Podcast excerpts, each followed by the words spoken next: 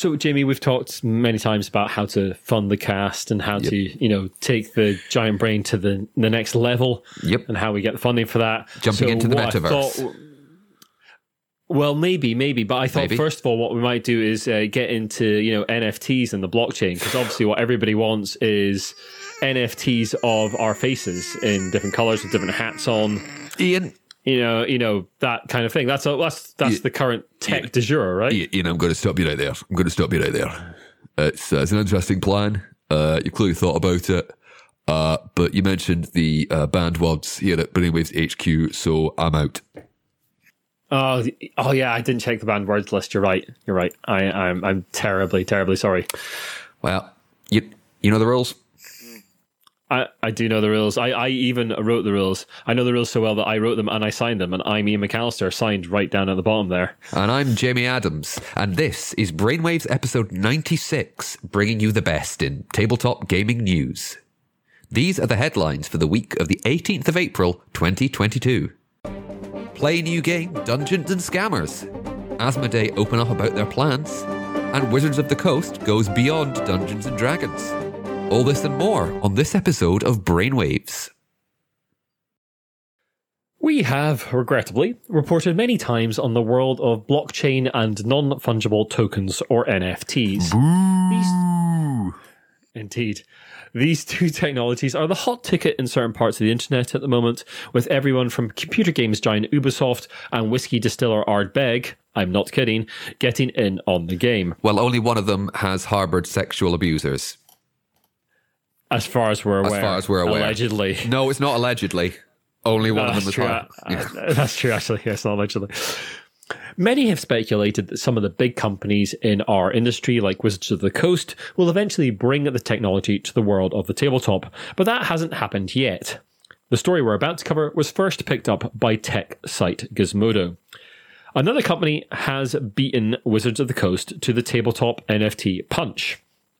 Gripnr, G R I P N R, I hate that name as much as you do, is a company proposing a digital platform that will allow fans of Dungeons and Dragons to play the game using player characters that are represented on the blockchain by an NFT. After a session, you would save the details of the character's adventures on the chain, and as you leveled and played, the value of the NFT would increase. What? Yeah, you're not alone in thinking that, Jamie. When I read this article, I was in that boat as well. One, one second, one second. Uh, I, I have a quick question just before you go on the story. Play the game. Are you playing Dungeons and Dragons 5th edition? You're playing Dungeons and Dragons 5th edition, yes. And this has got, this, this would have uh, Wizards of the Coast's go ahead. We'll get to that. Okay. Model seems to be based around an idea of pay to play and then play to earn. After their platform is complete, no one outside of Gripnr has seen this platform yet, by the way. The company will generate about 10,000 Dungeons and Dragons characters and assign them to an NFT each. Each one will also have a randomly generated portrait assigned to them created by Gripnr's in house team. Players can only advance these characters by playing in Gripnr approved games overseen by one of their GMs. You'll also be able to sell loot, weapons, etc. on OpenSea, a popular NFT marketplace which has been robbed several times. Well, it's an open sea. There be pirates on the seas, especially the open seas. R. Uh, There is a cost, of course, to engaging with this system. Every time an NFT is minted, recorded on the blockchain, a small gas fee is applied. This may need to happen twice a session in Gripnr's proposal, once at the start and end of each adventure. What is a what? Is, what does that mean? A gas fee? Is that due to the ecological? That's what they refer to these little fees in order to mint NFTs on the blockchain as. They refer to it as a gas fee. I don't know why, they just do. I'm sure. I'm sure if there are crypto bros, they'll be like, "Well, it stands for this," and I go, "Great. Why are you actually opening your mouth to me?" Yeah. There is some speculation as to whether or not Gripnr will even be able to do this. They say they can under the Open Gaming License, the OGL, but when Wizards was asked for comment on the matter by Gizmodo, they said, We do not allow third parties to misappropriate our valuable intellectual property and take appropriate steps when necessary. Now, keep in mind at the moment, the Gripnr isn't a thing as yet. They haven't actually made all this stuff happen as yet. The Gizmodo article went out on the 8th of April, and at that time, the Gripnr community was quite small, about 500 followers on Twitter. I checked just before this cast started, they're up to 555, and less on their Discord, which I haven't checked. If they are looking to create a community, they have quite a hill to climb. They do have an official Glimmering Twitter account, which is the first content for the game, the first sort of setting that they're going to be playing in, with 55 followers. That Twitter account describes their model as play to progress. You know, like all RPGs have been since the dawn of RPGs.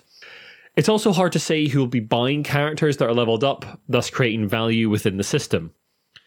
Also, it's hard to say what is going to stop people fixing a game to just make more money inside the Gripnr ecosystem. But what we do know is that Gripnr just finished its first round of investment funding and they raised $2.5 million.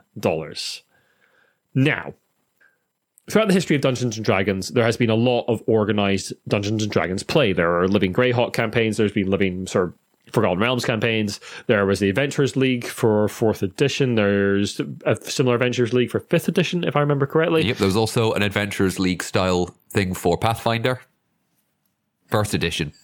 Yeah, so that, that sort of organized play has always been there. And I can see value in creating a system where people could just rock up of a night and play Dungeons and Dragons virtually, be maybe matched up into a game of an appropriate level, their appropriate experience. I can see some value in that, right? That would be interesting. However, with Gripnr's system here, you have to be inside their system always. You can't really. You could like copy your character and take it off and play that game elsewhere, but there's no value in doing that to you, and who knows how difficult that's going to be. Throughout the history of multi massive multiplayer online games like World of Warcraft, people have always sold characters as well, not with the permission of Blizzard, it has to be said, but that sort of thing has always gone on. You, what do you mean by that? Do you mean like people actually selling like the the passwords to the characters and they'll sell a character like very maybe they'll sell an account with characters on it leveled up to a certain level. That kind of thing has always kind of gone on. All right. But there is some investment there. Someone has to sit there and level a character through the World of Warcraft system in order to get them to a certain level. So, you know, there's labor being performed at some point. I can't see why you'd want to buy a Dungeons and Dragons character. I can just go into my Dungeons and Dragons books and make a level 20 wizard or whatever. You know, I can just do that. There is no value in me buying a level 15 character in Gripnr's system, which I can only use in Gripnr games and through with Gripnr GMs there's no value in that unless it becomes the predominant way to play Dungeons and Dragons, well, no, no, which no, seems extremely can, unlikely. You can you can no play it. There. You can play it, but you can only, according to your story here, you can only advance them by playing in Gripnr approved games overseen by a Gripnr approved GM. Yeah, you could you could take the character outside and go and play your own D and D at home, but why have you bought the NFT of that character at that point? Basically, what we're looking at here at the moment sounds a bit like a pyramid scheme to me. It's only valuable within Gripnr's system and you're doing work in order for other people to buy them and for Gripnr to make money. It just it, it seems baffling to me. I'd also like to draw people's attention to this. I'd just like to draw pe- people's attention to this fact as well. It's been well reported that the then CEO of Twitter, Jack Dorsey's very first tweet was bought last year by someone for $2.9 million, an NFT of it. So a, a unique version of that tweet was bought by someone for $2.9 million. That person then tried to sell that very recently. The top offer was in the thousands of dollars range. So these things are only valuable within a within a given ecosystem. They, you can't really take them outside that ecosystem and have them be worth something. Uh, it's just get NFTs out of gaming. I want to stop reporting on NFTs in gaming. They're kind of interesting, so that's why we're reporting on them. And I don't like what Gripnr's doing here. They seem to be completely misunderstanding the nature of role playing games. No, they understand it. It's trying to make money off the rubes. And I'm going to say again, Ian, as I said last time, I think the word interesting needs to develop. It's interesting, but again, me reaching through my computer screen and slapping your face would be interesting. And impressive. Exactly. But it's what they're doing is it's impressive in the, the amount that they've been able to get by hoodwinking so many people. Yeah, I mean, I, I think this kind of technology is actually a threat to games and gaming in general. It, it's much more prevalent in computer gaming for obvious reasons because computer game t- technology is massively more tied in to this kind of tech. But yeah, I, I think it's an actual threat to the the ecosystems of gaming and the games we play. It really needs to just get in the sea. So, Jamie, let's move on to something a little bit more light and a little bit more uh, friendly to the board gaming world. Okay. Now, back in February of 2021, Asmodee, the board game conglomerate pretty much, announced the acquisition of the virtual board game site Board Game Arena. Now, if you want to listen to our coverage of that, it was back in episode 67, although it's pretty much just what we said, or what I said. Now, at the time, it was a sign that Asmodee saw a digital offering as a big part of its future. Now we're getting to see a little bit of that future with the recent announcement of Unbox Now. It's not a new line of games, but a selection of games that Asmodee considers their best. Maybe best selling, maybe they're best rated. Most of us will recognize these as at least perennial bestsellers, sometimes referred to as evergreen titles. The titles are Catan, Rivals of Catan, Pandemic, Ticket to Ride, Ticket to Ride Europe, Seven Wonders, Seven Wonders Duel, Azul, Splendor, Carcassonne, Dixit, and the Unlock series of puzzle games. The Unbox main site gives a slick overview of each of these games alongside rules and video tutorials. Now, why did we mention Board Game Arena? Well, quite simply, besides getting all this help to get the game to your table, you also get access to the game on Board Game Arena. A canny move by Asmodee here, integrating physical and digital offerings. Uh, obviously, kicks not kick-started, but given a kick up the bum at least by well, the change in fortunes due to the pandemic. Yeah, no, it's a, it's an interesting range of games there. I, I especially interested to see a couple of two player specific games in there. Uh, so you got Rivals of Catan, you've got Seven Wonders Duel in there, and yeah, it's a, it's a nice range of games in there, different types. So there's there's some cooperative games in there. They're all they're all on the lighter side for sure, but yeah, that's it's great to see Asmodee trying to make the sort of transition into board gaming a lot easier with like video video tutorials or rulebooks, and they're very non-judgmental about that on the site. They say, "Hey, here's a video tutorial. If you prefer the rulebook, here's the version that version of the rulebook." Uh, they do say in the statement that they're they may re- rework the rulebooks a little bit, make them a little easier to understand. So I'm really interested to see what happens with those uh, when those come out. Well, after a lot of attempts of various companies to do you know integrated we've got an app, let's say, and we can give you the instructions to a, a video, uh, instructions to a game on how to set it up and play it. I mean, as I said, it was only a matter of time before Asmodee went, right, we're doing this in house with our staff, so we don't have other people telling us what to do. And again, with every technological thing they say, or I say, they hope their lineup and releases are consistent. Because that's fine to have these unboxed titles, but are they going to add anything? Well, it'll be an experiment. I guess they'll see how it goes and whether they get uh, increased sales of those. I'd imagine we'll see a lot of those titles in more mainstream outlets, things like Waterstones, maybe uh, supermarkets. And uh, yeah, I'm, I'm imagine they'll be watching the sales closely and seeing if that improves their fortunes. Like they need to improve. They are doing incredibly well. And speaking of companies doing incredibly well, Ian has news about Wizards of the Coast and Dungeons and Dragons again. Yes, Wizards of the Coast has recently bought D&D Beyond. Now, D&D Beyond is the biggest digital Dungeons and Dragons portal in the world. You can buy official D&D products through it and you can create characters and do all sorts of sort of administrative stuff for your game on D&D Beyond. There's also a lot of oh no, I'm thinking of something else. Am I thinking of is that the one that also has like a lot of fan made creations, like stuff that went through like Critical Role that you can kind of buy and add? Yeah, it's, it's got all sorts of D and D products on it, not just official, not just main official stuff, but it's also got lots of supplements and all sorts of things on there that you can buy. Uh, I hadn't even realised that this part of sort of Dungeons and Dragons online ecosystem wasn't part of Wizards of the Coast until this piece of news popped up. D and D Beyond is in fact owned by Fandom, or it was, or it kind of still is. The sale still to complete. Fandom describes itself as the world's largest fan platform. It acquired D&D Beyond in 2019 and has grown it into a huge RPG digital toolset with 10 million registered users. Hasbro are buying Dungeons and Dragons Beyond from Fandom for $146.3 million and integrating it into Wizards of the Coast. From that press release, this strategic acquisition will further strengthen Hasbro's capabilities in the fast growing digital tabletop category, while also adding veteran talents to the Wizards of the Coast team and accelerating efforts to deliver exceptional experiences for fans across all platforms. Chris Cocks, the Hasbro CEO, said, The acquisition of D&D Beyond will accelerate our progress in both gaming and direct consumer, two priority areas of growth for Hasbro, providing immediate access to a loyal, growing player base. Hasbro's gaming portfolio is among the largest and most profitable in the industry, and we continue to make strategic investments to grow our brands, including in digital.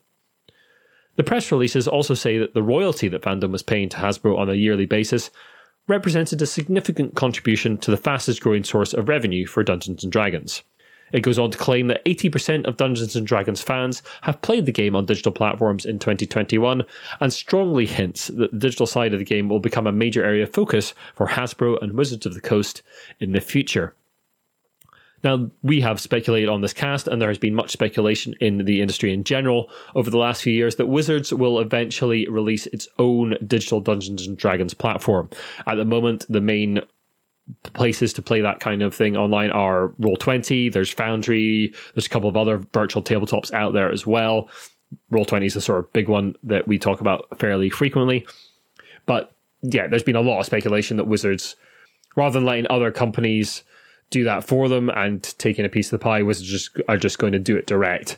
And I would be very surprised if we don't see some kind of Wizards Wizards digital platform launched alongside sixth edition whenever that emerges, because that seems to be the way they're going. Well, as long as they keep releasing things for fifth edition for now, I don't think it'll be very far in the future. And when we talked about sixth edition not two three casts ago, it did sound like sixth edition is going to be very close to fifth edition. I think there'll be a lot of backwards compatibility with fifth edition products anyway. Anyway, let's get on to a bit of news.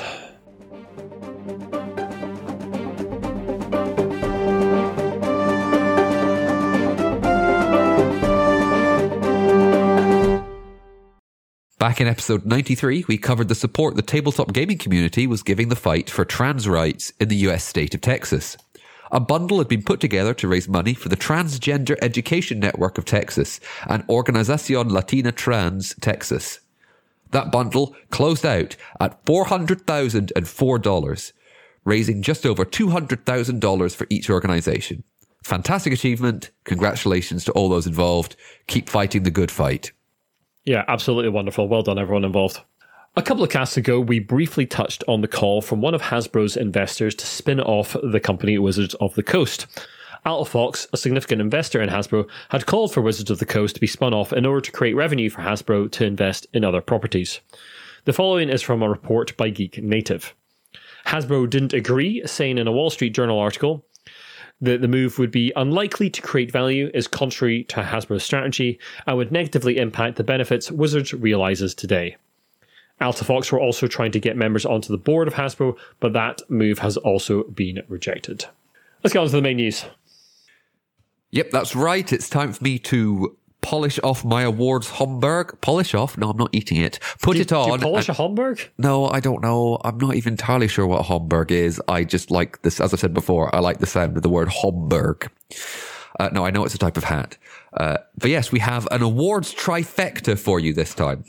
First, the American Tabletop Awards have been announced.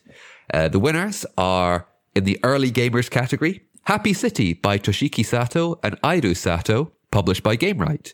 In the casual games section, it is Cubitos by John D. Clair, published by Alderac Entertainment Group, more commonly known as AEG. In strategy games, it's Cascadia by Randy Flynn, published by Flatout Games and AEG. And in the complex games category, the winner is Lost Ruins of Arnak by Elwen and Min, published by Czech Games Edition. Now, the awards committee itself is a diverse group of 10 people from all across the American board gaming sphere. Well done to all the winners of the American Tabletop Awards. Moving on very, very swiftly, we have the Dice Tower Award nominees announced. Now, renowned tabletop network, the Dice Tower. I mean, it's pretty much the Dice Tower I got into board gaming.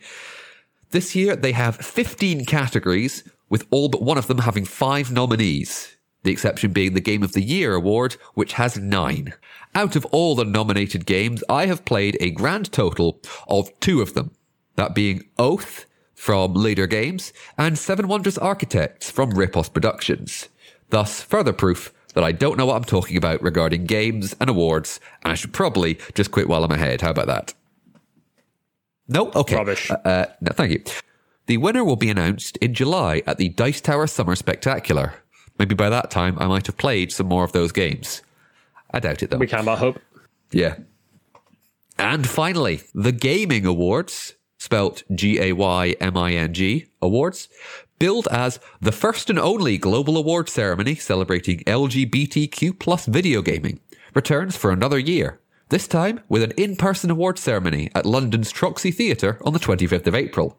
Now, alongside awards for indie video games and big budget video game titles, the LGBTQ Tabletop Game Award will also be announced, hosted by Twitch streamers Shaba and Jamie. Obviously, not me for a multitude of reasons. The nominees for this award are Adventuring with Pride, Queer We Go Again by Jack Dixon, published by the Pocket Workshop. The House Doesn't Always Win by Michael Wheels Whelan, a self-published title. Thirsty Sword Lesbians by April Kit Walsh, published by Evil Hat Productions. And Wander Home by Jay Dragon, published by Possum Creek Games. The whole awards are in partnership with streaming platform Twitch, and 20% of all the ticket sales are going to the It Gets Better project, a project whose mission is to uplift, empower, and connect LGBTQ plus youth around the globe. Nice. Fantastic. Ian, I know that you uh, published an article recently about awards. I know you're not a fan Yeah. of some of them. Uh, I just uh, well, the article talks about why awards exist and the need for awards when they're put out to establish trust with the people that are you know looking at the awards. Like so, it starts from the like the Oscars and goes into all sorts of different areas of awards. But yeah, I, I- think like if you're going to put out an award, you need to establish trust with that award of like how you've gone about putting it together, why it's there, what it's awarding, like who's involved, that kind of thing. So uh, like the American Tabletop Awards, they came out two, three years ago, and they seem to really like come and go very quickly. No one seems to really celebrate that they've won an American Tabletop Gaming Award ever. Like Dice Tower Awards, you do see those on boxes. You know, Dice Tower, like Jamie says, huge content creator has got a lot of people into board gaming. Their award comes with a lot of weight, and that's because they have element of trust with their audience of like the games that they say these games are great. That They're pointing out certain games and saying these are the ones that we think are the best of the best, and that's totally reasonable. The Gayming awards I don't know uh, much about, and I can't really speak to because I, I haven't really encountered them before this article. But they sound great. I mean, uh, I, an award that's helping out uh, a charity partnership as well sounds like a really good idea. It's celebrating uh, marginalized people within the gaming sphere, and it's um, giving some money to charity. Sounds great. I think awards need to have a point. Basically, they need to like like we've given out awards before. But, yeah, but our awards don't mean anything. our awards don't mean anything, but the people that follow us know why we're giving those out. They they trust us to have an, have certain opinions and and they know what we like and what we don't like. Oh, poor deluded fools. Those poor deluded fools.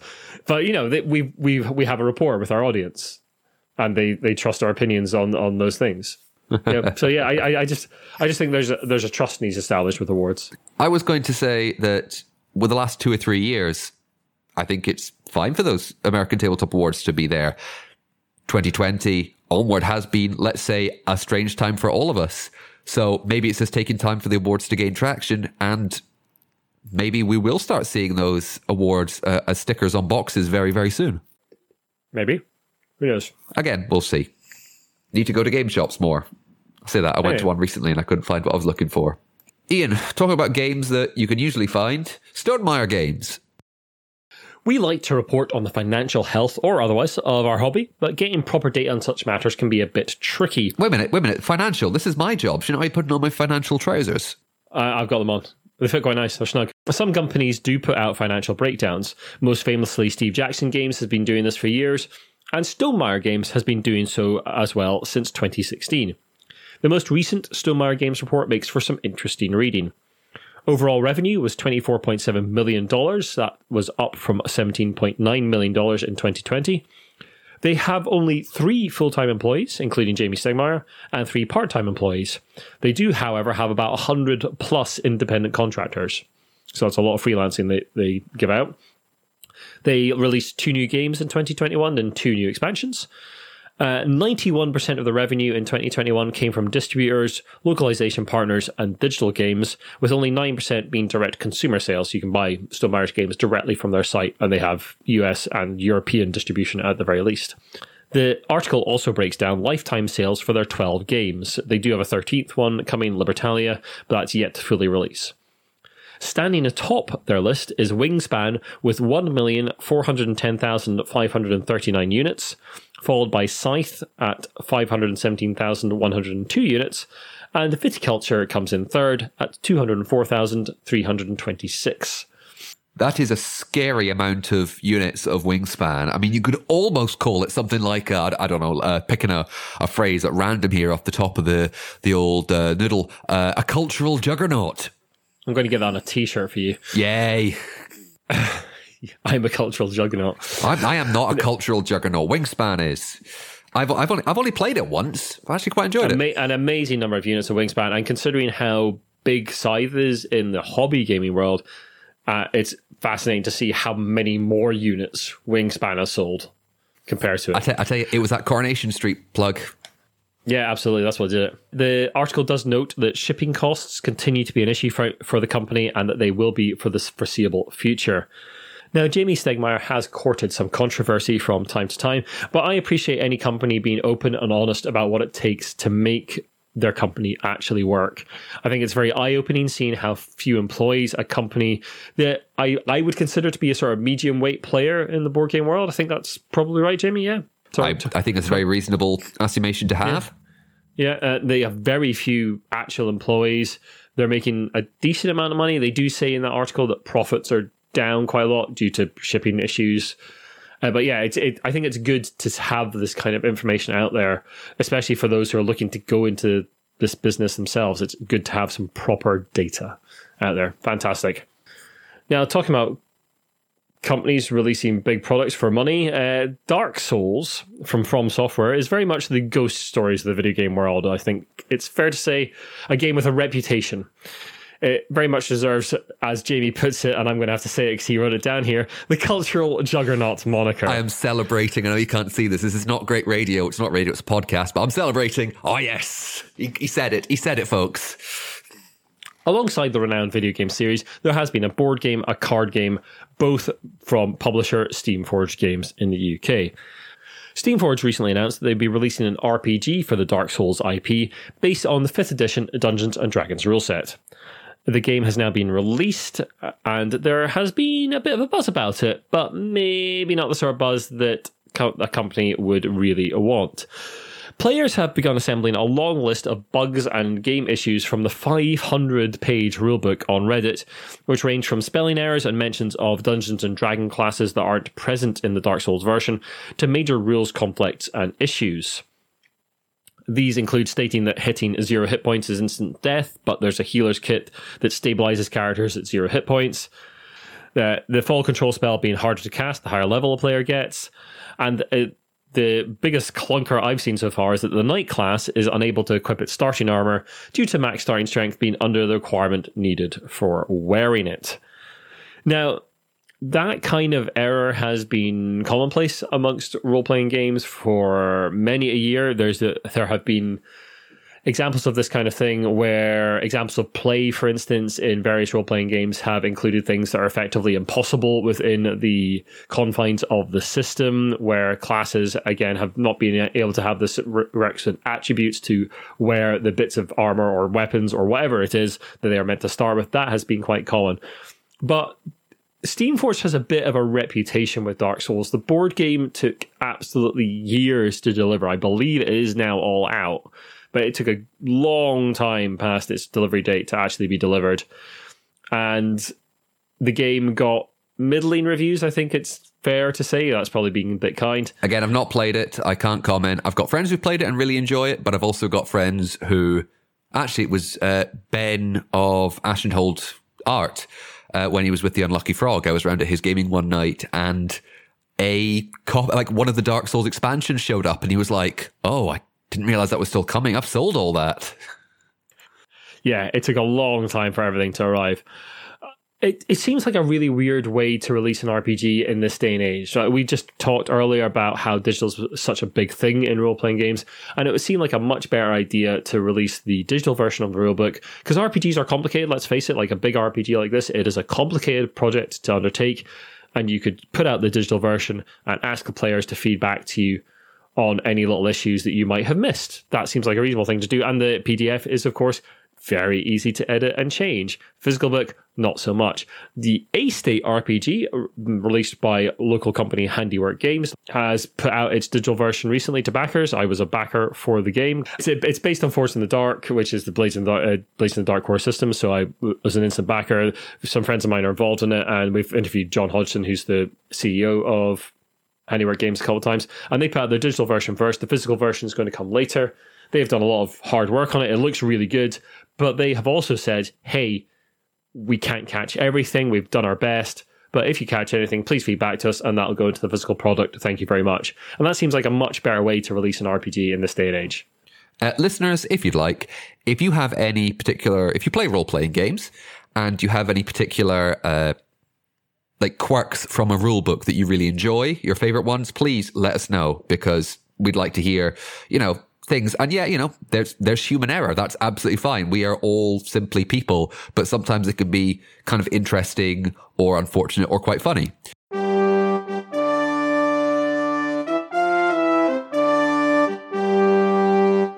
People who don't make mistakes are lovely, lovely patrons. Thank you so much for continuing to support the cast, especially our executive producers, James Naylor and Sean Newman of the Gamelot team.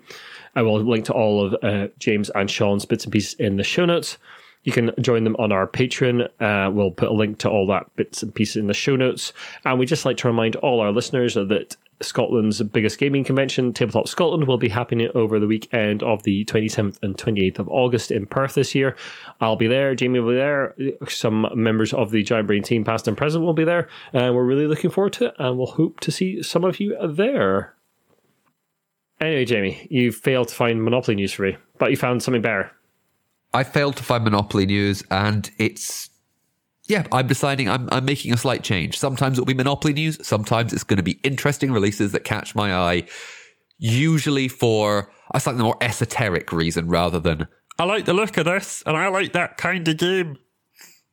This one is the World War II Most Wanted Art deck of playing cards released by the Monuments Men Foundation for the Preservation of Art. The deck includes 52 works of art and two sets of historical photo albums featuring works confiscated and coveted by the Nazis and Adolf Hitler. Artistic cultural objects spanning the 10th through the 20th centuries and major European artists from various periods are represented in the deck. The Foundation worked with the owners of these objects, as well as museums and law enforcement agencies, to complete the research into the circumstances of each loss. All the pieces of art in the deck are of art that is still missing to this day, art that was stolen by or was hidden from the Nazis during World War II. Now, in 1943, the Monuments Men were, were, organization was founded to recover and protect those artworks. Uh, it was disbanded officially in 1946, but this is a a sort of successor foundation uh, carrying on its work because, as I said, all this art that's in this deck is still lost. And actually, this is just the tip of the iceberg. Monuments Men Foundation President Anna Bottinelli told news site Dicebreaker, there are no other examples of decks of cards being used to find missing works of art. However, it is an old US military tradition to produce decks of cards to create awareness about a specific subject. Most recently, decks were produced featuring most wanted fugitives from the, the Iraq War and to help soldiers identify aircraft in World War II. The works included are the ones we have a reason to believe survived the war. We aren't wasting time on works we believe to have been destroyed. Their whereabouts also had to be unknown. None of them are currently the subject of a court case. And there's a really, yeah. I mean, I don't know if our dear listeners are looking at some old art they've had in their family for generations, going, I wonder if that's worth a bob or two. Yeah. Get, get, a deck of cards and uh, check your attics, everyone. You might be holding on to a priceless piece of art. Anyway, thank you very much for listening. If you like what you've listened to, then the best way to help us out is to share the podcast around and drop us a review and rating on iTunes. You can also follow us on Twitter, Instagram, and Facebook. You can come and join us and chat to us in our Discord. You can find all our written work on our website, giantbrain.co.uk. You can email us about anything in the show at giantbrainuk at gmail.com. Thank you so much. Bye bye for now. Bye bye.